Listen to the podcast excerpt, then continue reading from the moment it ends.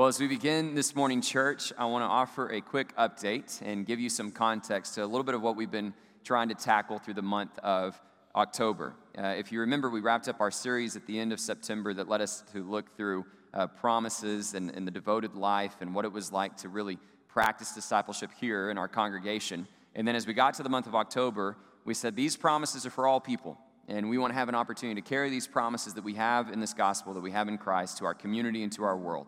And so through the month of October, we're exploring how do we take this to the community. And a lot of this is coinciding with some things that we've been celebrating as a church throughout the year. Um, if you're a guest or a visitor with us this morning, let me give you a, a brief overview of some context. Uh, this is our church's ninetieth anniversary. Amen? Right? It's been awesome, and we've had a chance to celebrate uh, throughout the year in a lot of different ways. And one of the ways that we wanted to commemorate this milestone was to launch a campaign that we've been referring to as the ninety and ninety campaign.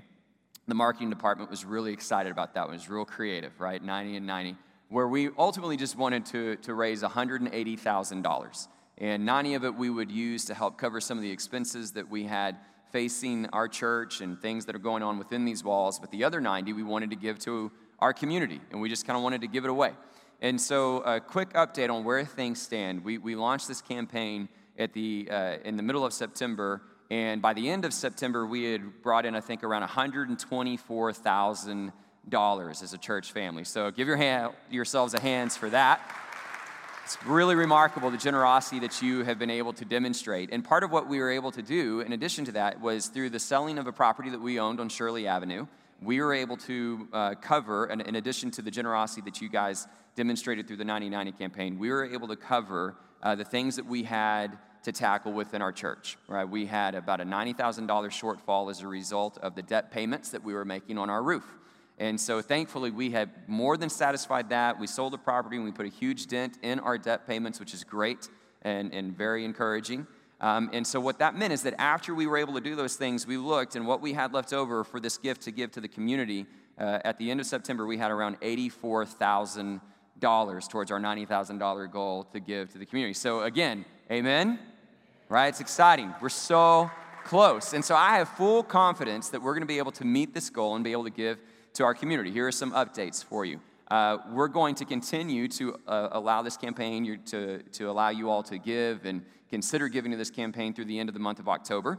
And so you, over the next eleven days, couple of weeks, week and a half, if you would like to continue to give towards this, then we would encourage you to do so. And uh, hopefully we'll be able to hit that ninety and then exceed it. Now, what happens if we exceed it? The Finance Committee met this past Wednesday, and their decision was to say anything over and above this ninety thousand dollars that might be given to finish off this campaign will go towards our debt payment. That's a, that's a great thing, because that gets us a head start on this next fiscal year to continue to pay off that debt for our roof. And so uh, should we exceed it, I want you to know that that's where the money will be directed. In addition to that, part of what I want you to be thinking through, and the emphasis that we're going to have over the next eleven days or so, is, is as much as we have put forward a numerical goal, Uh, what I really want this to be is another opportunity to foster the sort of community that we've cultivated here uh, in the, the way that we can demonstrate togetherness as a church family. And so I think at the end of September, we were around fifty-six, fifty-nine percent of our congregation that had had an opportunity to support and engage in this, this campaign. And so what I would love for us to strive for is one hundred percent participation, uh, which, which is, is a, a lofty goal, but it's one that I think is admirable and worth pursuing. And, and it would be so great for us to get to the end of this and say, man, this is something our whole church did. And so let me let me just say, if you've already given and you feel compelled to give again, awesome. Uh, we will accept it. Um, if you have not had a chance to give for whatever reason, I want to encourage you to continue to pray through uh, what would it look like for you to give sacrificially, cheerfully, and generously. Um, and then whatever that amount is, we'll celebrate what God is doing in our church. Uh, but the idea, and this kind of transitions us into our time today and what we've been doing last week and are going to do next week as well, is that when we have this, this gift that we've raised for the community, um, we wanted to identify a couple of organizations that we could disperse this, these funds to as a gesture of generosity, as a gesture of support and love to try to meet and address the needs within our community. And so we identified three different organizations that we wanted to be recipients of this gift, that we take that ninety thousand dollars and disperse it amongst these organizations. And so last week, we had a chance to hear from Seminary Hills Park Elementary School. We had a couple of administrators here, and they had a chance to share a little bit about what their needs were. So cool, by the way. One of the things they hit on last week was that they needed a washer and dryer just to help, because a lot of the kids in their school don't always have the chance to wash clothes. And within a week, guess what? Somebody out there in our church donated a washer and dryer, which is pretty awesome, right? I love it. So great. That's the whole idea, right? That when we hear needs, we want to be able to meet them in the love of Christ. And so we had a chance to hear from them, pray over them, and, and love on them. And next week, we're going to hear from Traffic nine one one, which helps with uh, human trafficking in the in the area. And uh, the, the theme to all of these is child advocacy. And, and how do we step up and help children that are in need or at risk? And so today, we're excited to continue this conversation as we have a chance to hear from Mark Melson, who's the president and C E O of Gladney Center for Adoption. Uh, we're going to spend some time visiting with him, getting to know a little bit more about Gladney and seeing how we can pray for them. And, and here's the mindset I want you to have as we get ready to, to enter into this time of Q and A. When we started this series in October, the first week of October, we mentioned this, this moment in Acts chapter three where Peter and John heal this crippled man outside the temple walls. And we saw that their response to this crippled man was very unexpected. And it was unexpected in three different ways. It was personal, it was holistic, and it was intimate, right? And, and, and that's kind of the model that we're trying to follow here. We didn't want to just identify organizations and, and send some sort of a gift to them. What we said is, well, we want to get to know you personally.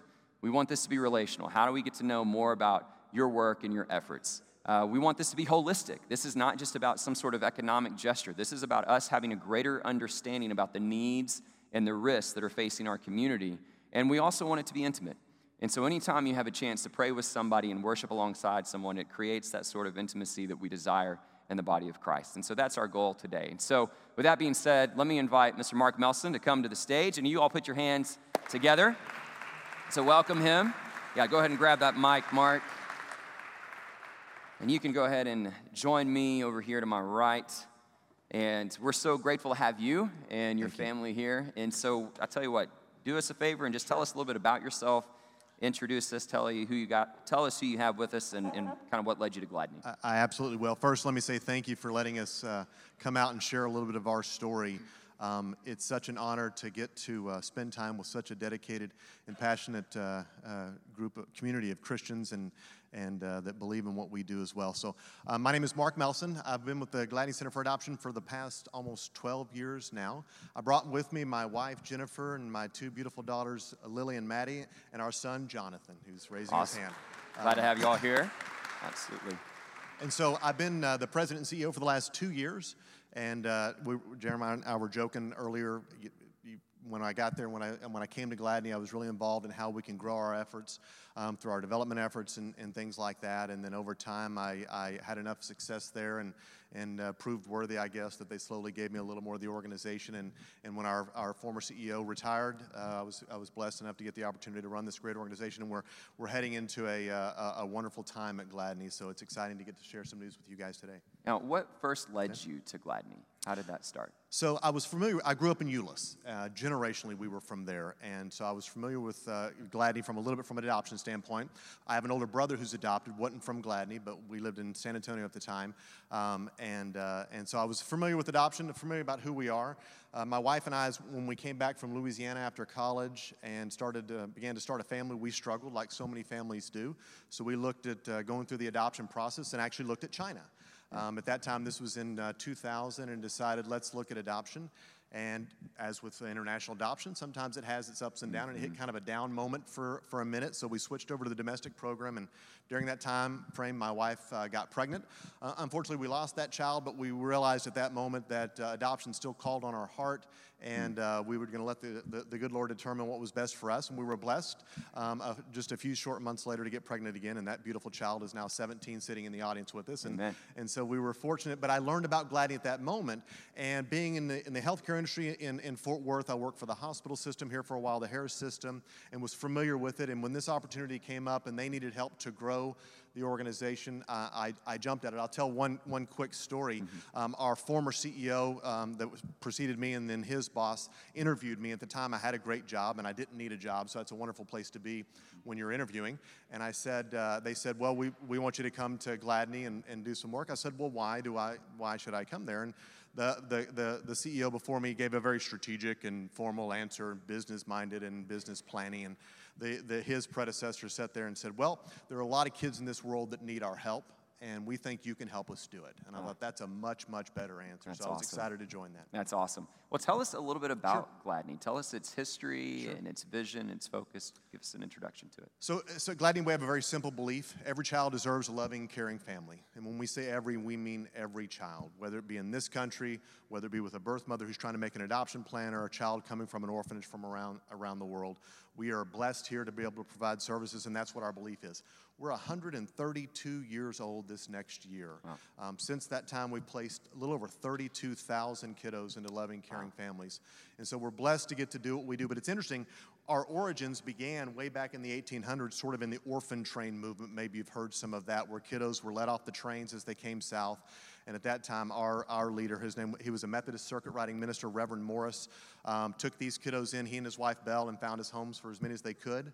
Uh, Missus Gladney got involved in the twenties, and she really developed a passion for our expectant moms and birth parents. She realized that kiddos were being left on the doorstep, and she wanted to know where they were coming from. So she began a lot of programming and support for birth parents to realize, how can we first help these young mothers be mothers and not have to look at adoption as that option. And, and then if adoption is needed, then we could provide those services from there. That's continuing to grow. In the in the late eighties, early nineties, we started working a lot in the international communities. It's had its ups and downs, as maybe you've read. Mm-hmm. And then towards the end of the nineties, we really changed a focus, still working with our expectant moms, still working with international adoption, but really began to identify the needs that were here in the great state of Texas in our community, and that was to work with kiddos that were coming out of foster care and the gap that was being left there. So we kind of came full circle all the way back around from Reverend Morris and his time with us um, all the way to today. Oh, that's wonderful. So I know from my own personal journey and experience that when you start figuring out how do you engage in, in the qualities of orphan care, that there's a lot of different terms, a lot of different nuances, a lot of different ways to do that. Help us get kind of a picture of, of the different ways people can understand caring for orphans, and in particular, what Gladney's focus sure, is. Sure. So obviously, our, our Bible talks a lot about uh, caring for orphans and widows. Mm-hmm. Um, what we've seen now, the the shift in in the in the U S a little bit. We don't necessarily have orphanage in, anymore. Many of you may remember, have been in Fort Worth a long time, the Masonic Home and great institutions like that, which were orphanages and different homes that were around. A number of years ago, they began to phase those out because they realized group housing like that of kiddos was not good, um, um, and so they started really building up on the foster care system and ha- helping kiddos there. If you go back a little bit, looking internationally, there are still orphanage partners that we work with around around the globe.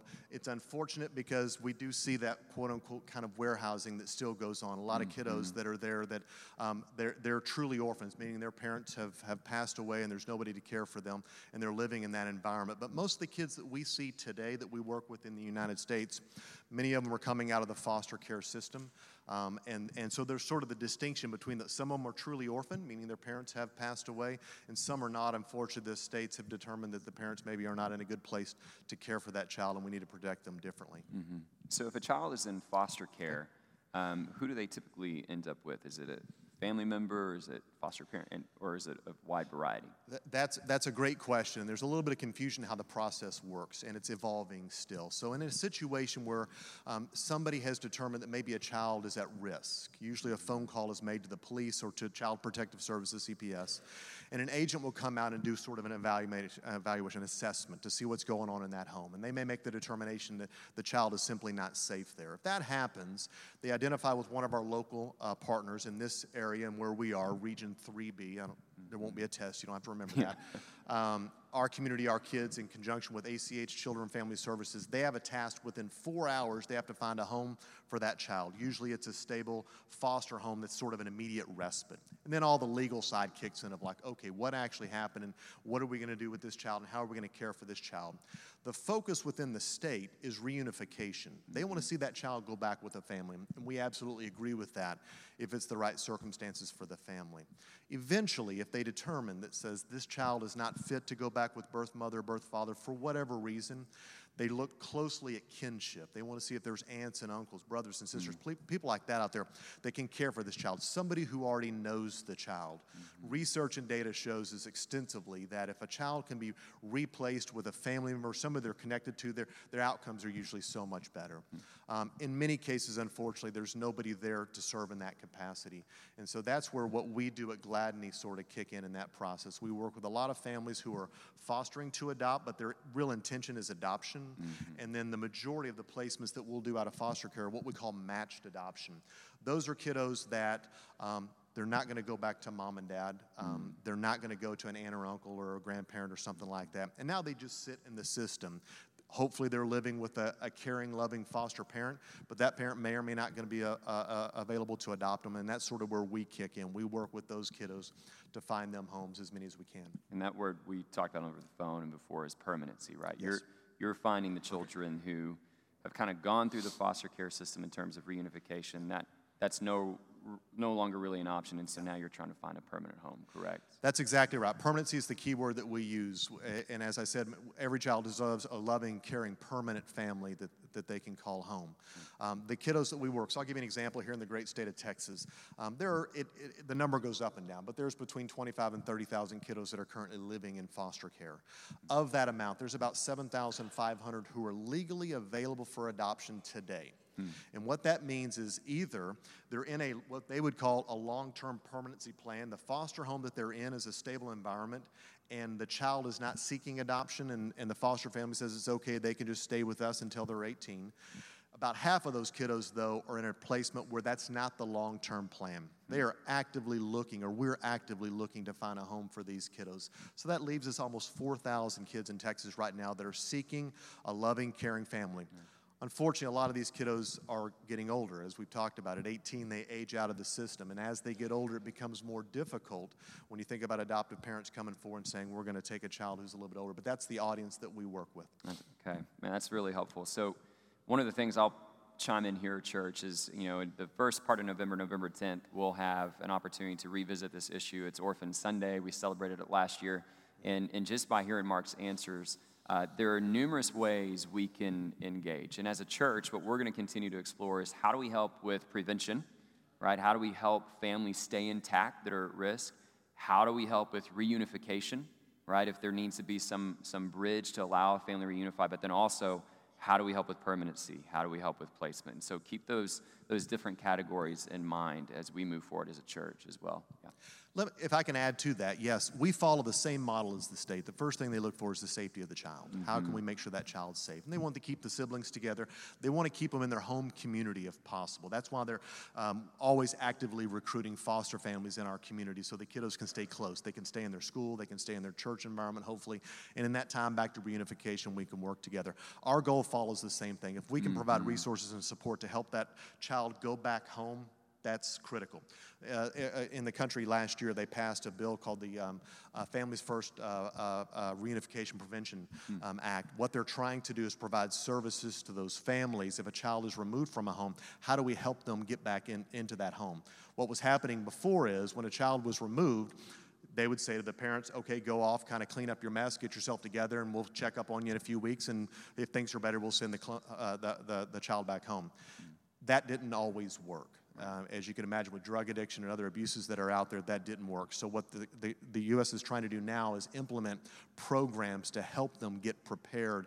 How do they change the path that they were on and get them back in place? Mm-hmm. But that's where so many wonderful church communities come in, uh, come into play. With reunification back into a home or with adoption, with kinship, we all know it takes a village to raise a child, mm-hmm. especially one that's been through tra- trauma.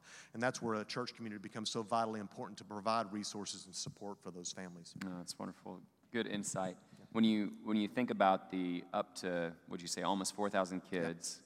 that are that are looking for a home, more or less, uh, that's, I think, obviously a word that we can use is, is crisis, yeah. right? And so help elaborate a little bit further yeah. on the, the adoption crisis, the foster care crisis, what's sure. causing it, and, and how do we create a greater awareness for those needs? Uh, it, you know, across the country, it's it's it's just amazing to see, and, and, and, and the blessing of what we get to do at Gladney is, is truly a blessing, but unfortunately we see the dark side of things as well as we review files of kiddos that are coming to us, to staying with us, and that we're trying to place, and you realize in this world a lot of, lot of, lot of negative, a lot of bad stuff goes on. We are seeing, unfortunately, a growth as a result of the opioid crisis. I know you've heard a lot about that on the news. Um, we're seeing a lot of parents who are really struggling, and those kiddos are being taken away as a result of that, and they're not getting the help they need. Um, we're seeing an overcrowding within the system, and you may have read in the paper, and unfortunately, Texas, I give them credit, they're doing a lot to try to change the system, but they're one of the ones that got sort of a black eye of kiddos that were literally living in, in caseworker offices for days mm-hmm. on end because there were no foster homes for them. When we talk about the crisis, that's what we're really seeing. The kiddos simply don't have a place to go, so we're looking for more, not only foster families, but adoptive families as well, and that network to grow to be able to provide better resources. There's a stat that talks about in the, in the U S, and, and you may have heard this, of, of all of the all of the churches that are across the U S, if every church would take one child, we'd empty the system almost instantly. Mm-hmm. Um, it's, it's not that easy as, as the numbers would make it seem, but there's certainly an influence that can be done that way. Yeah, wow. So when you think about that crisis um, mm-hmm. and all those lists of needs, and, and we've kind of talked broadly for a moment, what are some ways that we can step in? What are some practical ways that individuals can step in sure. and help? So the first one is the obvious one. We're always looking for wonderful parents who want to adopt mm-hmm. or want to be a foster uh, parent as well. There's a tremendous need that's for that right now in the community. I realize not everybody is is is able to do that, and that's not where their calling is, I'll, I'll call it. Um, certainly advocacy and support and financially, which y'all are doing an amazing thing, certainly absolutely helps because it allows us to go out and recruit families and tell our stories for this process as well. One thing that to me is is a very tangible thing, and, a, and it's a personal thing for me. Um, a number of years ago, this very church used to host kind of a respite night mm-hmm. for, for, for families in foster care and adoptive placement. Um, when we adopted our son, now a little over five years ago, um, that first year was a, a learning experience for all of us. And, you know, we had good days and we had bad days and we had struggles as well. Um, we had two beautiful biological daughters, and we brought in our son, which was so loving and caring, but he had had a rough little time. And so we were having to work through that. Once a month, we would bring him here, and he would have a movie and pizza night, and it gave us sort of a respite moment that we would get yeah. to go out and just have dinner with our daughters and catch up a little bit on, on things, and then and he had an absolute blast. That was mm-hmm. such a wonderful service. So respite care is absolutely tremendous um, in this environment. Advocating for friends or, or and family members who have adopted or fostering, that little break is such a tremendous thing. My wife and I were talking about on the way over, we just placed a sibling group of three with a, with a family, and their kiddos have had a rough little life, and they they had no children. We were thinking about just on a Saturday, wouldn't it be great if we could take their kids for a few hours so they could go Christmas shopping. Yeah. That's one of the things that's just tough to do, because sometimes our families don't understand, and sometimes the kiddos can be a little bit of a challenge, and so to have that respite care is tremendous. No, that's huge. Um, when you think about a, ch- a family that is is feeling prompted towards adoption, mm-hmm. uh, what are some of the, the first steps that you would encourage them to consider and to take if they're feeling that nudge? So first thing I'd say is to pray about it. We get so many wonderful messages from the Lord that tells us so much. A lot of times we see in the church environment when we're advocating for a child, a couple will be sitting there and they'll see that beautiful child and go, oh, I'm, I'm in church and they're calling me to that child. That may be the case. It may not be the case. It may be the case that you're there to help find a family for that child. Um, but if somebody has that calling and says, yes, this is something we would like to do. We've been blessed and we have maybe more than we need and we want to help others. Um, it's a relatively simple process, believe it or not, within the foster system. And it's relatively quickly. I'll use Gladney as an example. Usually we invite families to an orientation. We kind of talk about the nitty-gritty. I won't get into now, but what the adoption process looks like and some of the challenges and some of the opportunities with the kiddos. Families can decide if they want to foster or foster to adopt or just straight adopt. There's a lot of options that are within that. Um, I, I was talking to a gentleman earlier this morning. He was talking about he and his wife that had, that had fostered a number of children um, and the blessing that they had from that and the, and the influence they had over those beautiful children. That's a wonderful opportunity there. Um, but then you go through a process of, of once you're deciding this is where we're ready to move forward with adoption, we go through a home study process that's very intense, um, but it's a great exercise because what we do, we realize these kiddos have come from trauma, so we want to learn about the trauma that maybe you've come from. And a lot of times people say, no, no, no, I've had a good life, I had no trauma. But my, my, my my parent died when I was very young, or I fought in a war, or I did this, and that those layer traumas onto us, and that all affects how we parent. And so we go through that process, and then once we're there, we then talk about the child that's going to be right for your home. And we go through the series of steps, whether it's a domestic infant placement, whether it's an international adoption or out of foster care. We go through these steps to find the right child that's the right fit for your home. A lot of times we look at a lot of families and say, oh my gosh, I could never do what they did. They adopted a child that had severe medical needs. That was the right child for their home. That's not for every child, or that's not for every family. Um, so we go through that process. And then it's pretty simple. Out of the foster system, it becomes a matching standpoint. Once we learn about you, we go to the state and say, hey, these are the kiddos that are out there that are available. We want to match with one of our families. And we start making that match. We have a few visits, and we go from there. The key is, though, there's a tremendous amount of education and training that goes into it to prepare you. But then also on the back end, the support network that's there, as we talked about, as a church community and as an organization. How do we help prepare you for those challenges that may or may not be there? Such a critical process, and, and it's definitely required and necessary to have agencies like Gladney with that expertise, which is a tremendous help to those that are feeling led to, to pursue it. And one of the things that I was really uh, intrigued by and encouraged by as we had a chance to meet, and several of us on staff came and had a chance to tour Gladney, is this new venture that you guys are working towards, the Gladney Home. Tell us about that. Sure. So the Gladney Home is, is, is new from one phase of it, but old from another. So Gladney has operated a maternity residential home on one of its campuses. We used to be off Hemp Hill behind the hospitals for a number of years, and now we're right down um, by, uh, by uh, Harris Southwest. Um, we've always, uh, for seventy plus years, we've operated a maternity home. As I said, Missus Gladney, that was a critical piece to her. How are we caring for these young women? What we've learned over the last decade, the need for residential maternity services has not been as great. Um, we've been able to tap into services within the community where our, our expectant moms are coming from, and we've learned if we can surround her by a network of support in her home community, that's actually better for her. And as we've seen sort of the need for the residential home go down, we decided to have a conversation with our board to decide what do we do with this facility. We have a thirty-bed facility on our campus in Fort Worth. We actually went to the state and raised our hand and said, hey, we've got this thing here. What do you guys want to do? And they came back and said, our greatest need right now in this area and throughout the state is housing for teen and preteen girls living in foster care. And the light bulb went off and said, it's kind of the audience we've worked with for a long, long time.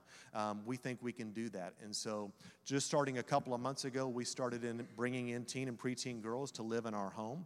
Um, we're actually called a group residential operation um, is what our actual title is. But that's one of the stipulations that we had. As we said, we're an adoption agency. At the core of what we do is permanency. We don't just want to bring a, a young lady in that this is going to be just another stop along the way. We realize every time she has to move, that causes trauma to her, and it causes a less tra- faith and trust in all of us. So we said, this is the last stop for these young ladies. They will live with us um, until we provide a, a permanent, loving, caring, adoptive family for them, or we're going to provide services to them ongoingly to help them be successful in life. So all the girls that live with us are legally available for adoption. Parental rights have been terminated. There's no kin that's going to come back. And where they were, the foster family was not going to adopt them. So we're excited to get to grow this part of our organization. Um, we've started sort of getting our feet underneath this to, uh, with a handful of girls. Um, by the end of this, uh, by next April, we'll have twelve to fifteen girls living with us. And by that time next year, we'll have just about filled it up. There's a tremendous need that's there. But all of these kiddos are available for adoption. Um, and one of the areas, as Jeremiah and I have talked a little bit, that's a wonderful opportunity for us to share some of their details as, as appropriate, um, so that maybe there's somebody sitting in this audience that says, we would like to adopt one of these young ladies, or I know someone, or let me get it out on my network to talk a little bit more about. Um, I will say, um, if you've come to us at this point and living in our home, things unfortunately have not gone real well. You've had a rough life. I know next mm. week y'all are going to hear about, uh, unfortunately, sort of the sex trafficking that goes on. Um, we've experienced that with some of the young ladies that are that are in our home, and so they've had a rough life. In many cases, as you can imagine, they're not they're not coming from a good place. Mm-hmm. Um, They're, they see us as just another sort of step along this journey where something's gone wrong. We spend all of our time from a counseling standpoint helping them realize that there are people out there that are pulling for them, that love them, that care for them, that want to see them be successful. And that's a great opportunity for us to find those loving families. I will share, um, um, when a family comes to us to adopt a child out of the home, uh, one of the things we have to realize is they may never call you mom and dad, um, because because they have a mother and father that sometimes they don't understand why they were taken away from. Um, and so there may be some struggles that are there. They may never, it may not be this beautiful, lovely Oprah Winfrey moment like we mm-hmm. all wanted to be- believe on T V. Mm-hmm. But what we know is the impact that you're making, even if it's for a brief time until they turn eighteen, is tremendous. And it's laying a groundwork for success beyond that. We're there, though, as a partner. What we do at Gladney is walk hand in hand with you through this journey, through all of our families through this journey, to say whatever happens, whatever comes up, we're here as a support network to make sure that child is in the best care they can be, and you as a family unit are in the best care you can be. Yeah. So powerful.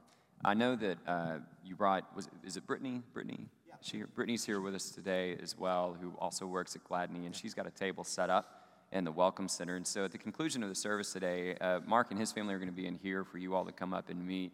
Uh, they have information in the Welcome Center that you could also stop by, and I would encourage you as a church to, to do that, if, at the very least, as a reminder of how to pray um, and to continue to to grow in your own understanding of this, because it is. It's, it's a complex issue with a lot of nuances to it, but it is so critical and so important for the body of Christ to take seriously. And so here in a second, we're going to pray over you. Um, but before we do, what, what's what's kind of a final thought or word of encouragement to a church? First of all, thank you. Thank you for your generosity and what you're doing. It's just such a tremendous, tremendous thing. You are making an incredible impact, and and and I wish every family and child that you're touching could come up and say thank you. They can't, so I'm saying it for you. So thank you, number one, for that. Um, thank you for telling this story when you leave here today. Uh, that's a tremendous piece. A lot of times people that have been in this community a long time have heard the Gladney name, and it's understand sort of a part of what we do. We are trying to grow that. What we've realized over the years is that there's so much more we can be doing to help these beautiful children that need our love and care, not only for that benefit of that child, but frankly for the benefit of society. forty-seven percent of the people right now that are currently incarcerated at some point spent time in foster care. Mm. Um, over fifty percent of the girls who age out of foster care will be pregnant by the time they're twenty. Mm. Most, uh, over a third will live at or below their poverty level. Most will be unemployed or are incarcerated by the time they're twenty-one. So many staggering statistics that we see of these of these children that need a loving, caring hand, um, just like what you're providing. If you know someone, if you're called yourself, if you're touched by what you learn as we go through this process together, that's the time to raise your hand and say something. That's where the greatest need that we have. I will say this, continue doing what you're doing. What I'm so excited to hear, and when Jeremiah, we're talking about this today and past when we've talked, um, I love what you're doing. You're not just standing up on high and pointing and saying, yes, these things need to be done. You're getting down in the trenches mm. and you're doing it. You're putting literally your money where your mouth is, but you're stepping up and you're engaging and you're taking an active role in your community, which is absolutely tremendous. I'll offer one other thing. We'd love to have anybody come out and see Gladney. Mm-hmm. Um, we love our home. We love our facility. Our staff are dedicated. We almost have one hundred employees that are working literally around the clock trying to find homes for kiddos. So we'd love for you to come see it. If you have questions or thoughts or just anything you want to learn, we'd love to have a conversation with you. So we're we're so blessed to get to have this relationship and begin this time together. I want to, well, I'll talk with Jeremiah um, offline about how we can begin to show some of the kiddos that we're currently working with, um, not only in the great state of Texas and out of the foster, but internationally with kiddos that we work with. We've seen that change over time, um, but some kiddos that are desperately needing a home. If we have the opportunity to share some information about them, absolutely. And you may know someone that says yes, somebody may be interested. That's just such a tremendous benefit for us there. Absolutely. Yep. Well, we are so grateful. Here, I'll take the mic from you. And uh, let's put our hands together to say a word of thank you to Mark and his family for being here. Let's come down here. I want to pray over you guys. Uh, if the rest of you could stand for a moment as we pray, and as we did last week, some of you that are maybe nearby that would feel comfortable coming forward to just lay hands over our brother here. Uh, I'm going to lead us in a time of prayer, but y'all come come on down, and I'm going to pray for us and then offer a final concluding thought uh, as we wrap up our time. Father in heaven, we thank you so much uh, for Mark, and we thank you really uh, for his family and, and the, the, the greater family that he represents here today, uh, a family that is commission themselves to a task to care for those that are in crisis, those that are in need. Um, Father, there are so many children from all ages that are desperate to have somebody welcome them in and, and tell them that they're loved and tell them that they're safe. And God, as, as your children and as we have been recipients of a grace that has allowed us to feel that sort of safety and that sort of love, we pray, God, that you would give us the courage and the wisdom and the knowledge to know how we can extend that to others. We are grateful for organizations like Gladney um, in the way that they are constantly seeking to meet those needs. And we pray, God, that you would go before them, that you would equip them, that you would empower them to do so in a very meaningful and tangible way. God, that you would raise up churches um, to, to come alongside them and people. Um, help us grow as a, as a congregation to know how we can partner with them, n- not to, to develop some program or, or to have some event, God, but to truly impact a life um, and to change it. And to do so, Father, in a manner that brings you glory. I pray that you would give wisdom to Mark, uh, that you'd give him a rest, that you'd give him peace uh, in his home and in his workplace as he seeks to lead you, Father, that you protect him as he seeks to do your work, uh, that you'd go before uh, his family and that you would strengthen them as they also seek to be a testimony to your grace and to the cause that they are so faithfully serving. Uh, so we thank you for this opportunity, and we entrust all these things that have been discussed now to you, and ask that you would continue to lead us as we seek to bring you the glory that you so richly deserve. For it's in Jesus' precious and holy name we pray. Amen. Amen. Amen. Thank you, church. Put your hands together for him one more time. You all can be seated. And have a quick seat. I, I'm going to have a, just a final thought. It, you don't have to turn there, but Acts chapter four is kind of where we're camping out for these Q and A sessions. And There's there's two verses I'm going to read to you this morning, and then we're going to show you a quick video that, that Mark brought with us, or brought with him today, and I want to kind of set the stage for that. But in chapter four, what we have here, if you remember, is Peter uh, heals the crippled man, and then we have this discussion, this, this preaching opportunity where Peter explains this message of hope through Jesus Christ. He invites people to repent, and then the chief priests and the the The officials of the guard, they, they bring Peter and John in for questioning. They actually arrest them and put them in jail overnight. And so this is the first demonstration of resistance against the gospel that we see in the book of Acts. And so the next day, they come forward and they say, now, whose name did you do these things in? And Peter and John say, listen, if we're having to give an account for an act of kindness, then, then rest assured we've done this in the name of Jesus, whom you crucified, but who God raised from the dead. And so the chief priests and these elders, they instruct them never to do anything in this name again. And Peter's response is, well, what's right for us to listen to you or to listen to God? We cannot keep but speaking. We cannot help but keep speaking about that which we have seen and heard. And so they are given more threats from the chief priests, and the elders are told and warned never to do this again. And then they send them on their way. And when they send them on their way, they go back to the the early church, they go back to the community of the believers, and they report everything that has taken place, and then they pray. And that's going to be a theme that we continue to build upon here as a church. Right? It's part of why we're gathering tonight, to worship, and we we pray. And the body of Christ comes together, and they pray. Now, last week, we looked at kind of this concluding summary statement at the end of chapter four, where we saw that what was really going on was God's grace powerfully at work within the body of believers. But what I want to point us to this morning is these, these final two verses that show us how they conclude this prayer. Let me read this to you. Chapter four, verse twenty-nine. Now, Lord, consider their threats and enable your servants to speak your word with great boldness. Stretch out your hand to heal and perform signs and wonders through the name of your holy servant, Jesus.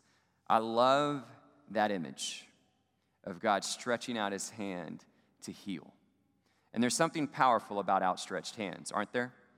And, and that's part of what I want us to consider this morning. You know, a lot of times when we stretch out our hands to help someone, a lot of times it can be reactionary or momentary, right? We pass somebody on the side of the road that needs money, and so we stretch out our hands and we give, or, or we see someone fall and we stretch out our hands and, and help them up. And those are meaningful gestures, powerful gestures. But there's a, a, a more powerful position and posture that we can take with outstretched hands that provides perhaps a more proactive response and a more long-term and enduring healing. It's when we outstretch our hands to receive and to welcome someone in. We stretch out our hands for an embrace, perhaps a hug, and when we do so, we're communicating, here you are welcome, here you are loved. In this space, in this moment, in this time, you can be assured that I'm with you, that you're home. And that's the sort of posture that we're talking about here. Outstretched hands can heal. All right, you see the early church praying this prayer. God, stretch out your hand and heal. And maybe in some ways that's what he's saying to us. Church, stretch out your hand and heal. And when we do so, we do so with a reminder that we're following the model of our Savior. Because the greatest healing that the world has ever known is when he stretched out his hands and hung on the cross for you and for me. And when he did so, he gave us an invitation, assuring us that not just for a moment, but for all eternity, we are loved, we are forgiven, we are received, we are welcome, and that in his arms, we're home.